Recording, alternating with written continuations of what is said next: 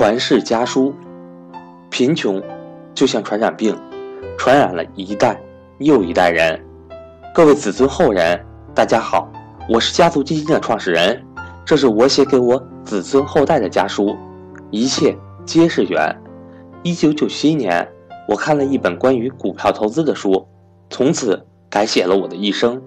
看完此书之后，我便瞬间决定了，从此我的一生就是投资的人生。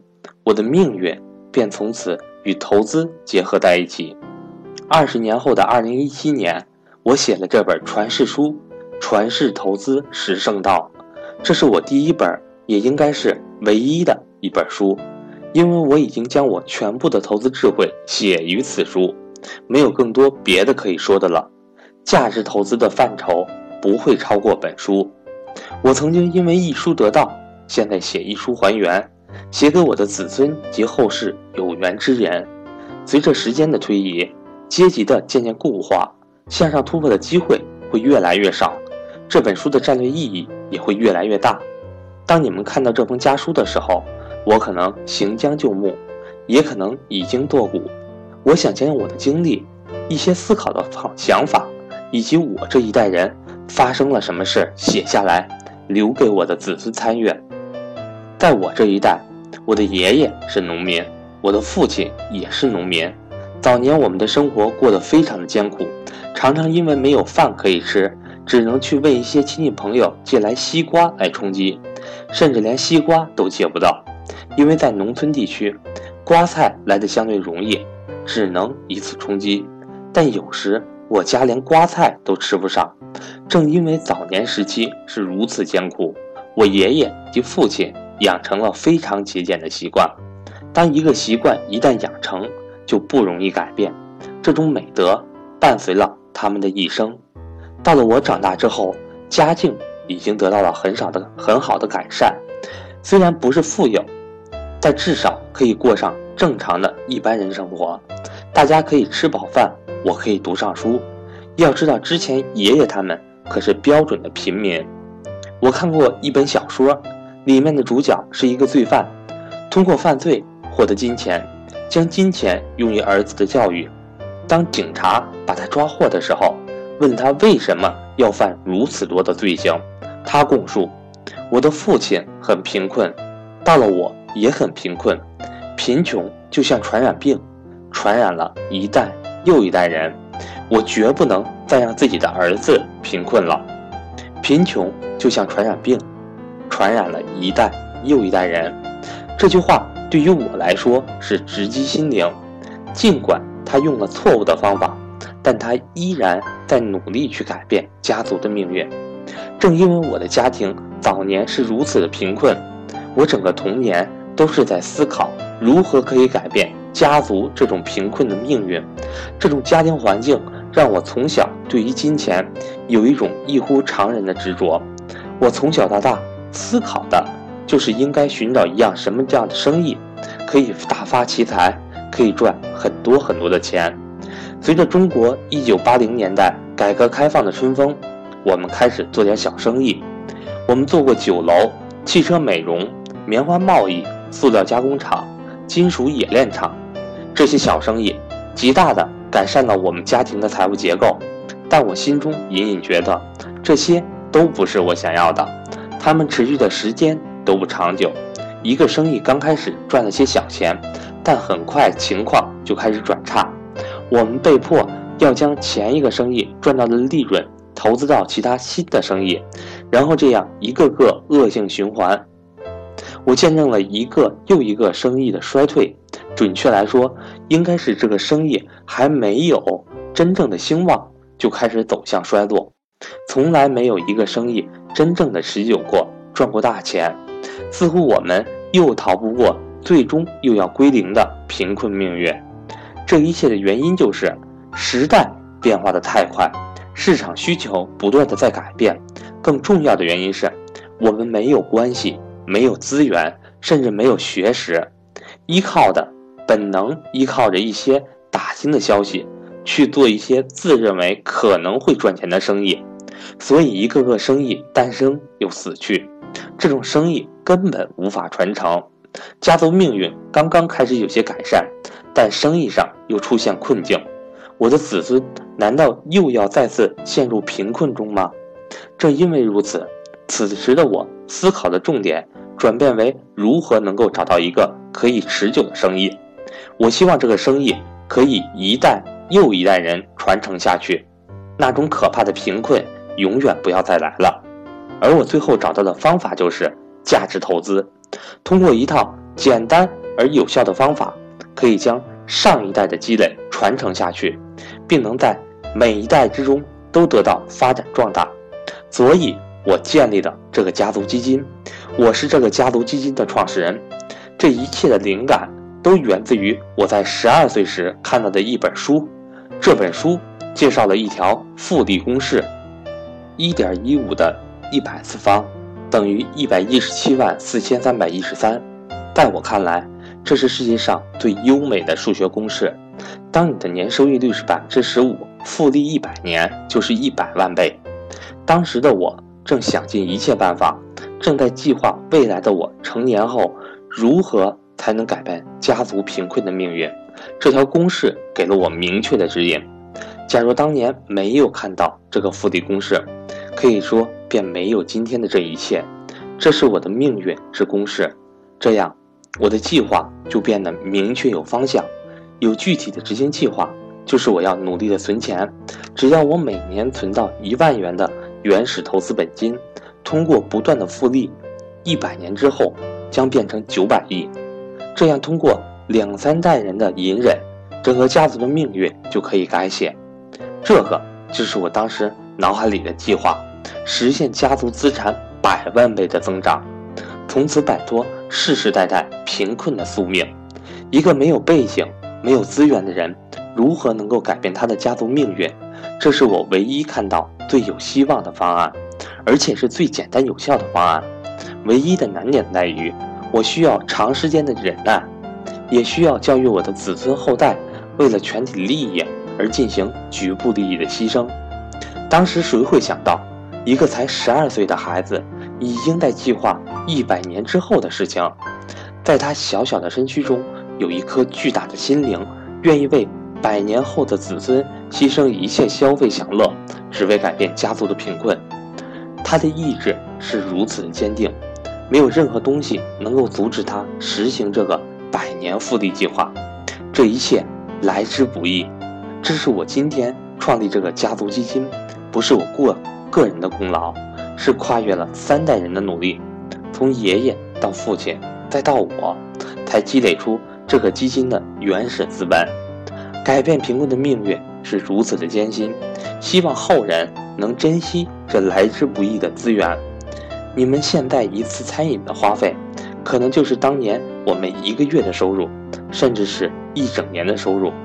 你们现在能够读上最好的学校，你的聪明才智只占了百分之一的比例比例，百分之九十九的因素是经历了几代人的努力，国家的强大，才让子孙后代有如此优越的环境。你们的成功是建立在祖先前辈的积累上面，所以必须要珍惜眼前这一切。我期望你们能够在先辈们奋斗的基础之上再创辉煌。受益于中国的改革开放政策，我的投资收益比原来每年百分之十五的收益预期高出很多，这给了我们更大的空间。现在家族基金比我预想的积累时间缩短了很多年，但一切大方向没有变。如何传承下去，依然是每一代子孙应该共同努力的方向。二零一六年的统计，在日本，上百年传承的企业及个人事业数量高达十万之众，甚至有数间历史上千年的企业。我对这种代代相传的匠人精神感到无比的感动。每当家族中有子孙成年之际，我便带他们去拜访所有这些千年企业，然后告诉子孙们：传承千年，这就是我们家族的全体最高目标。虽然现在我可能已经不在人世，我要求大家把这种传承教育一代一代的做好，要有战略的高度，要有万世的思考。每当家族中有子孙成年，便带他们。去拜访千年的企业，并告诉他们，这就是我们家族的目目标，这也是要落到你们肩上的重大责任。时代变迁，国家兴亡，或许我们的财富会消失，但只要这种千年传承的精神一直存在，哪怕我们家族一无所有，终有一天会重新崛起。在日本，做一碗小小的拉面，做一个小小的寿司，也能传承几百年。那么我在思考，我们家族应该依靠什么可以传承下去，在我死后几百年还能发挥这个影响力呢？从我这一代开始，我便确立确立起今后我家族的战略方向：投资传世。一个技能之所以能够传承，必须是简单。可持久的重复，不能说因为我是一个投资天才就把这个事情做得很好。后世呢？后后代、世世代代呢？总不会每个人都是天才，都是智者。所以我做的最重要的工作是确立大的方向、大的原则，把投资中最简单、最本质的法则总结出来，让后世子孙通过这些简单的法则。都可以很容易的持久复制，把投资这个事业继续代代相传下去。代代相传，必须要把复杂的东西简单化，化繁为简，只保留那些千百年行之有效、放四海之内皆准的法则。这样化繁为简后，最简单的事情就可以重复的去实行，年复一年的实行。世世代代的相传，财富自然越积越多。虽然是年复一年做着重复的事情，但我们要用心一辈子的做好这个事情，用几百年的战略眼光去做。要真真正正的明白，复杂的事情简单做，简单的事情重复做，重复的事情用心做的含义。这不是一句简单的激励话语，而是写入传世家书的重大原则。通过投资这个技能，一代代的传承下去，所以我需要写这样一本传世书，传世投资十圣道，告诉子孙后代什么是投资，应该投资什么。我创立了这个家族投资基金，我期望在我离世的时候，家族投资基金能够达到一万亿的规模，一万亿相当于目前人均收入的两千万倍。即普通人工作两千万年的收入积累，这是我毕生追求的目标。当然，这个目标不一定能够达成，能不能达成已经不是重点。人生在世，要有点追求，要挑战一下自己的极限。最终能不能成功，一切看天意，不必太执着。我们享受这个创业的过程即好。即使我无法达成一万亿的目标，我也不会觉得遗憾。我相信，只要我的这种思想能够传承下去，到了我儿子或者孙子这一代人，便可实现这个宏伟的计划。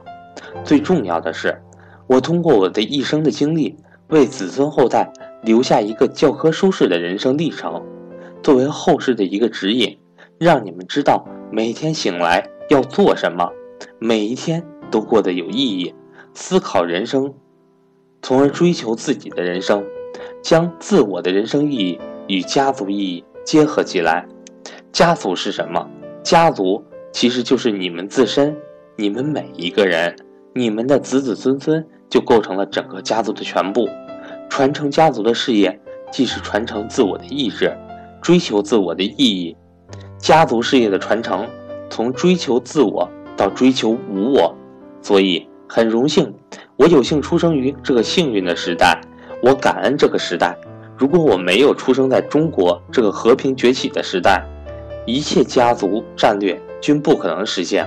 没有祖国的强大，不可能有家族的昌盛。借助这个时代的东风，我很荣幸成为家族投资基金的创始人，并提出投资传世的家族万世战略。作为子孙后代的你们，应该也很荣幸的。参与到这样一个伟大的家族战略中，你们每一份子都有，都为家族的发展贡献了巨大的力量。家族的发展归根到底是人才的传承，没有一代又一代人的支撑，家族最终会没落。通过事业的传承，获得了财富，获得了地位。财富地位的传承，在我眼中不过是一种教育工具，告诉你通过做这件事获得成就。更重要的是，你必须明白当中更重要的意义。事业、财富、地位只是工具手段，目标是让各位参与的子孙后代紧紧围绕着一个振兴家族的共同目标而奋斗。这种向心力量是巨大的。参与事业传承的过程中，你会学习到很多好的品德。你慢慢的会明白到，传承不是一件简单容易的工作。你需要极大的耐心、忍耐，要有百年的远见。你时刻需要克制自己原始的欲望，建立良好的声誉。声誉也好，事业也好，建立需要一辈子，而毁灭他们只需要一天，甚至是一分钟。无论什么事业，要做好都不容易。信誉的建立是需要长时间的积累。我做过销售蜂蜜的生意，蜂蜜是一个非常好的天然营养品，大家都知道蜂蜜好，但无奈市场上假的蜂蜜太多，而刚好我们的亲戚是自养蜂蜜的，饲养蜜蜂的，每年都产出大量的蜂蜜。对于我们这位亲戚来说，养蜂只是一种兴趣爱好。所以，他并不追求利润，追求的是一种品质。他的蜂蜜质量非常的好，是纯正的蜂蜜。基于这点，我把蜂蜜向外推广销售，一方面可以解决这位亲戚的蜂蜜销售的问题，另一方面也可以帮助寻找纯真蜂蜜的人。这本来是一个极好的事情。但在这个销售事业开始之时，我是遇到很多质疑的，有人怀疑我。的蜂蜜，有人怀疑我的蜂蜜是假蜂蜜，有人怀疑我掺了水。尽管我问心无愧，无愧，尽管我知道这的的确确是好蜂蜜，但要取信于人，却花了很长的时间，而且也总会有人怀疑你，永远都会有。你不可能说服所有人，因为市场上假的蜂蜜太多，人工蜂蜜更甜、更浓，色泽更小、更好看，以至于大家。都被这些表面的现象迷惑了，分不清楚什么是真，什么是假。